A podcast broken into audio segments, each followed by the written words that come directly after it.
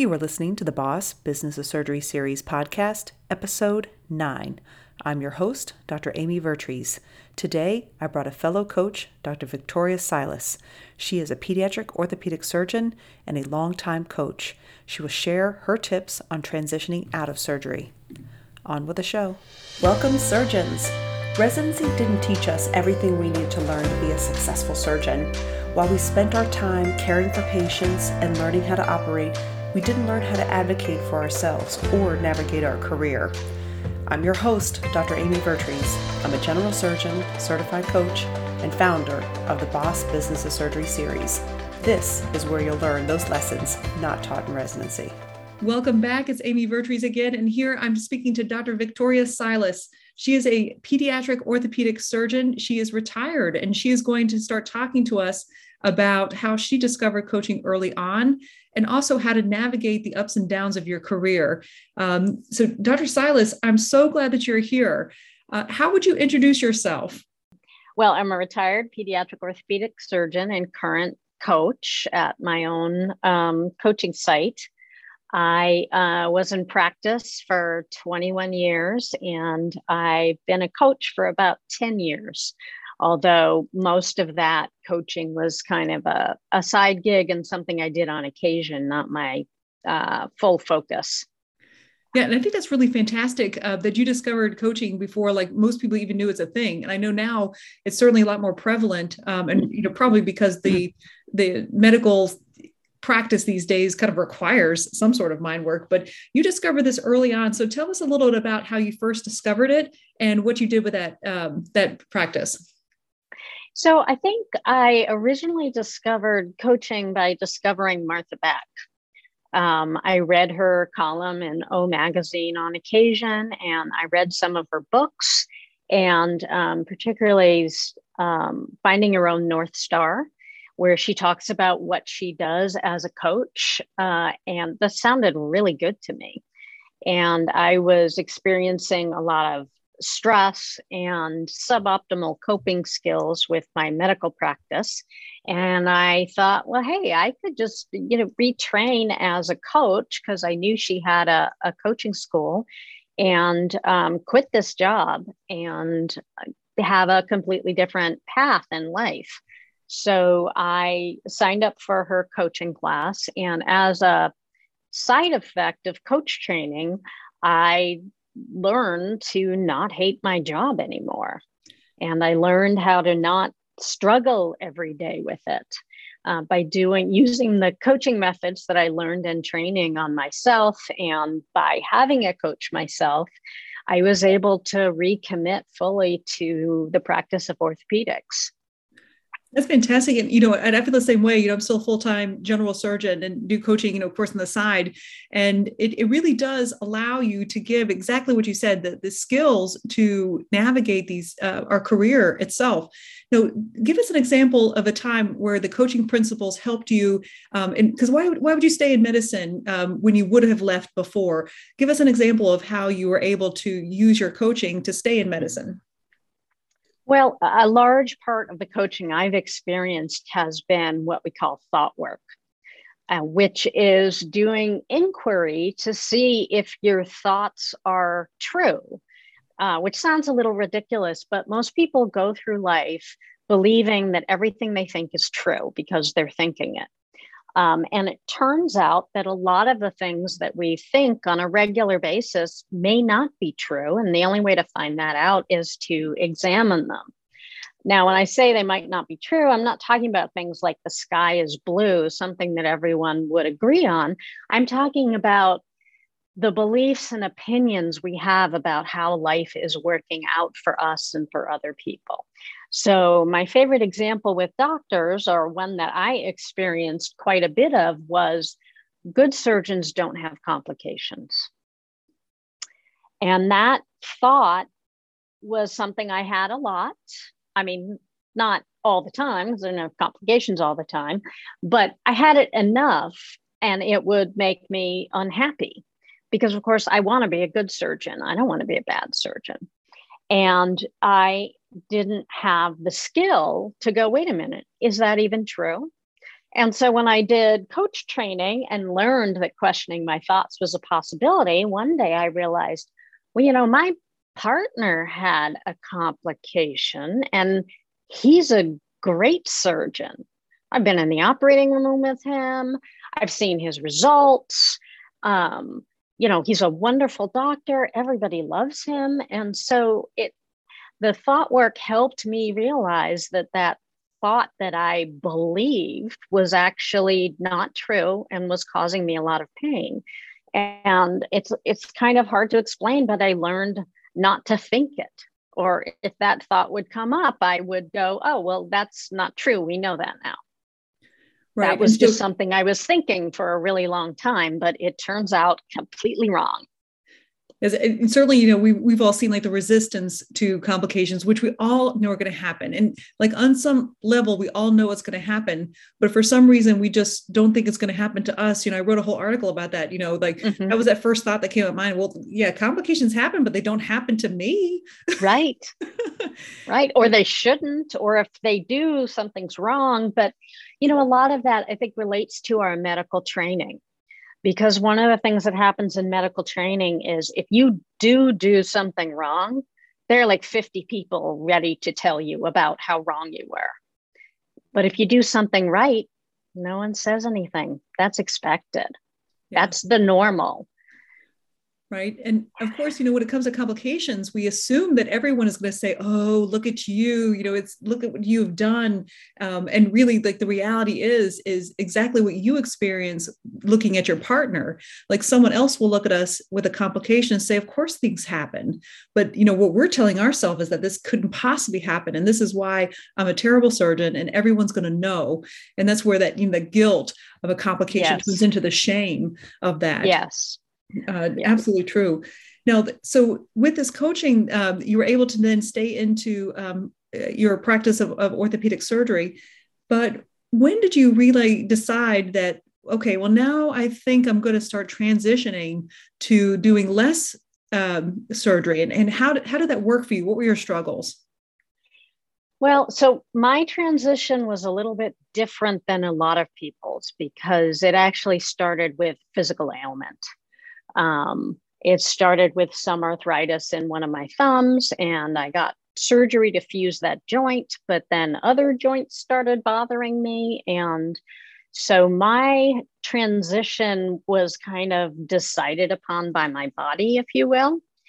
Um, but I still experienced a lot of thoughts that other physicians experienced during that time, which is, um, you know, guilt that I'm leaving my partners, and how are they going to get on without me?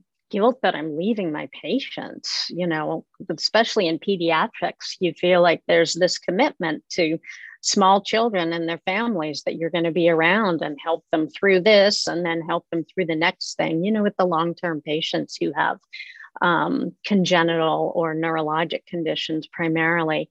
And um, sometimes there can be pushback from outside, you know, other people saying, well, you spent so much time training and you took a place that someone else could have had. And so guilt comes up around that. And, you know, we're just really used to working very hard all the time. And so the idea that, you know, I actually can give myself permission to make a different choice now. I made that choice. I was a young adult in my 20s. And now I'm going to make a different choice because the lifestyle I want is a different one. What advice would you give the yourself, which would essentially be anyone who's listening now who's contemplating, um, you know, a transition in their career? What would you tell her that would help her get by? Um, I would tell them kind of what I just said, which is it's okay to make a different choice now you made a commitment, you stuck by that commitment. That commitment has run its course, you know, kind of like buying a house and you know, now we either have kids and we've outgrown it, or the kids are off in college and we don't need something so big anymore. That's the same kind of commitment to me. Right. And, you know, I think it's very interesting too that um, do you think that discovering coaching early in your career also helped this? Yes, for sure. I think if I hadn't discovered coaching, I I might not have left the career for coaching, but I would have left it much sooner because um, I wasn't happy. Mm-hmm. And why do you feel like you weren't happy? Uh, as I mentioned before, I think mostly the things I was telling myself about what mm-hmm. I was doing. Um, I also know that at the time it was really easy for me to slip into what I call survival mode. I'm mm-hmm. sure you're familiar with it. Yours mm-hmm. might look differently, but you know, mine looks like you get up in the morning, you go to work, you come home, you eat, you go to sleep. Um, and you're not really doing anything else. You're not necessarily looking forward to anything else. I mean, I always look forward to my vacations, um, but you're not you're not living each day. You're just trying to get it over with, so then you can make the next day over with and the next day over with. Um, and that's the other thing I would tell my younger self is you know, find some way to do something every day that's just for you, mm-hmm. even if it's small. Just something that makes you feel good about the life you're living and the life you're creating and the work that you're doing in the world and the relationships. I mean, every day I think you need to focus some part of your attention on that to experience life in a richer way. And I think that'll help with things like burnout. Yeah, I think that's a critical um, topic that you just talked about, which was you know doing something for yourself every day, not being in survival mode. Uh, because the, the two things that I know that you mentioned already, which is um, you know physically doing something for ourselves because of the wear and tear of all this, you know, being sure to protect our you know physical bodies, but also just the mental aspect of it too. If you're only like living to get by to the next day, you're not looking ahead. One of the things I noticed in medical school, so medical school is stressful for everyone. It's hard. Um, but one of the things I noticed is the older students who had already had a career, who already had families and kids, they seem to handle the stress a lot better than the rest of us who were just starting our lives out. Um, we didn't really have anything else in our life besides school. Um, whereas they had this whole other persona, this whole other identity as a wife, a, fa- a husband, um, father, mother. And that really seemed to anchor them to what's ultimately important in life and not you know are you going to get honors in this class which seems like the end of the world in medical school but you know it's really not yeah and so it seems like starting early on of developing your identity outside of medicine will help you build a resilience towards continuing medicine and also exiting medicine too um, mm-hmm. and Absolutely. so yeah starting early on both with the physical aspect and also the mind work that you mentioned too because it's not just you know paying attention to your identity it's also you know recognizing that a lot of these thoughts that we tell ourselves are you know kind of lies. Mm-hmm. at least at least not true. Not malicious. We're not doing it on purpose. It just happens. Yes. Yeah i think i mean that does bring up another thing that people really have to deal with as they start thinking about transitioning is if I'm not a doctor, who am I? And for some people, that's a huge question to which they don't really have an answer. Um, and I did always have a clear sense of who I was if I'm not a doctor. Yes. Um, so. so, who are you now?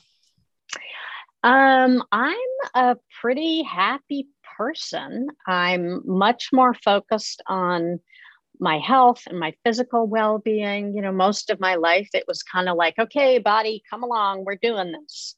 And now it's much more okay we're going to do this for you and then we're going to do this for me and much more of a cooperative endeavor. I'm also focused on learning. Like most physicians i'm a lifelong learner so i'm always learning something on a podcast, on an audiobook, reading a book, taking a class online. And then I'm doing this coaching practice because being of service is still one of my core values. Um, you know, I feel like I'm here on this earth to ease suffering in whatever form I can. And that's been a mission of mine since I was a little kid, actually. Yeah. So it sounds like you, you know, your core being is is helping other people. And for a long time, this was, you know, the pediatric orthopedic patients. And now, you know, then you along the way you discovered you probably need to heal yourself a little bit. Yeah. and, now, and now, you know, passing it on to you know the, the next generation of of doctors. Um, and so everyone's looking for a coach now, of course, um, now that they recognize it. So who are you ideally suited to help? Well, my ideal client is is well, not as is common, is kind of like who I used to be, right? Someone who was felt like they were struggling in their career, not happy with their career, thinking they need to make some kind of change, whether that's just a job change or a career change. Um, I also really love working with maintaining personal boundaries. Mm-hmm. Uh, that's very important to me because I think we are taught in training to violate all our boundaries. And we don't know how to put healthy ones in place when we're done. And also dealing with problems of perfectionism. I never thought I was a perfectionist because I wasn't perfect enough. I was like, no, great. I'm not, I'm not perfect enough to be a perfectionist. right. I'm not, you know, like my house is a mess and I don't do this. And I, so I'm clear, I'm not OCD. I'm not a perfectionist, but it turns out that yes, I really am a perfectionist. So um, it's really enjoyable to work with challenging perfectionism as an ideal. When it comes to boundaries, like what would you give someone a suggestion, like a quick tip? Someone is, you run into someone in the hallway and you can clearly tell that they have some sort of boundary issue. What is an easy thing that you can tell them?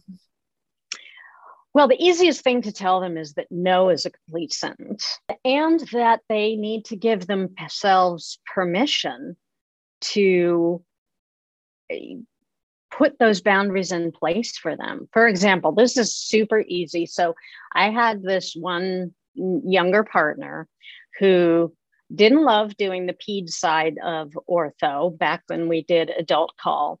And um, he had a way of calling me and only me when he was on call to assist him with a pediatric problem. And sometimes it was, you know, really required a pediatric orthopedist but a lot of times it was that he didn't kind of want to do it. And so what I did was in my phone, instead of his first name, I put the word don't. and that way, when I wasn't on call, I mean, obviously, when only when I wasn't on call, and he called me, and let's say I'm out to dinner with some friends, I have that pause between answering my phone or not where I can decide am I available to help him out with this or do I really need to be not available for him because I need to be available for me? Yeah, I think that's genius too. And you know, there's definitely some components of boundaries that are so helpful, which is one is, you know, identifying what a boundary violation is, um, giving yourself the pause that you have. And i think like changing someone's name to don't is like the best thing i've ever heard. And then the the third part is is what are you going to do? Um, and i think like a, a boundary is like defining something but you also say like if you call me then i and in your case like if you call me i'm going to pause and then i'm going to either not answer because i'm not on call and there's your boundary um, mm-hmm. But it always includes like something that we're going to do as a result of that too. And I think making sure that that's ideally communicating to someone else to saying, if you do this, then I'm going to do this. Yeah. Well, I think what a lot of people don't understand about boundaries is they they produce clarity not just for you but for the other person mm-hmm. for example setting out of office replies when i'm out of the country for a week on both my email and my EMR so that people know I'm not available and this person is on, you know, will be covering for me. And if it's something about one of my patients, you can contact them. Now, the people who are on call always had a way of getting in touch with me. So if they really needed my help, it was available. But you know, it's just setting that little boundary of like, I'm not available. If it's an emergency, these people are. And you know, that way the patients still get taken care of, the consultants still get taken care of, and I still get taken care of. So helpful because I think that's been, you know, throughout this is talk that we've had is really just putting yourself in there somewhere. Um, and it seemed like at the time in your life that you suffered was when you were in survival mode and you weren't a part of that um, equation. And so I think that that's absolutely critical of putting yourself in that equation. And it makes perfect sense how you were able to sort of effortlessly transition um, from one career to the next um, on your terms. And I think recognizing the permission that you gave yourself to listen to what people are saying about like well you're taking a position and you're going to let people down and, and realize is that you know you can give your permission yourself permission to change um, directions and that everyone's going to be okay because in the end wasn't everybody okay? Yeah everybody was okay. Actually they were they were totally okay. They had a locums person for a while and now they have a new partner and yeah they're they're fine Yes, and I think that it's a great lesson as we kind of close is being, um, you know, protective of yourself, putting yourself in the equation, you know, providing clarity and you know establishing boundaries. I think that's a really fantastic way to both navigate your career and also to transition out. So now I know that if someone wanted to talk, medicalmindsconsulting.com, and they can figure out how to work with you. Is that correct? Yes. All right. Well, Dr. Silas, it's so great talking to you today. I've really enjoyed our companionship so far. I've enjoyed it too. Thank you so much for having me. Thank you for listening. If you enjoyed this episode, please rate and review the show and share it with fellow surgeons. Let's show each other what is possible. You can find more information at bosssurgery.com and the Boss Business of Surgery series Facebook group. Until next time.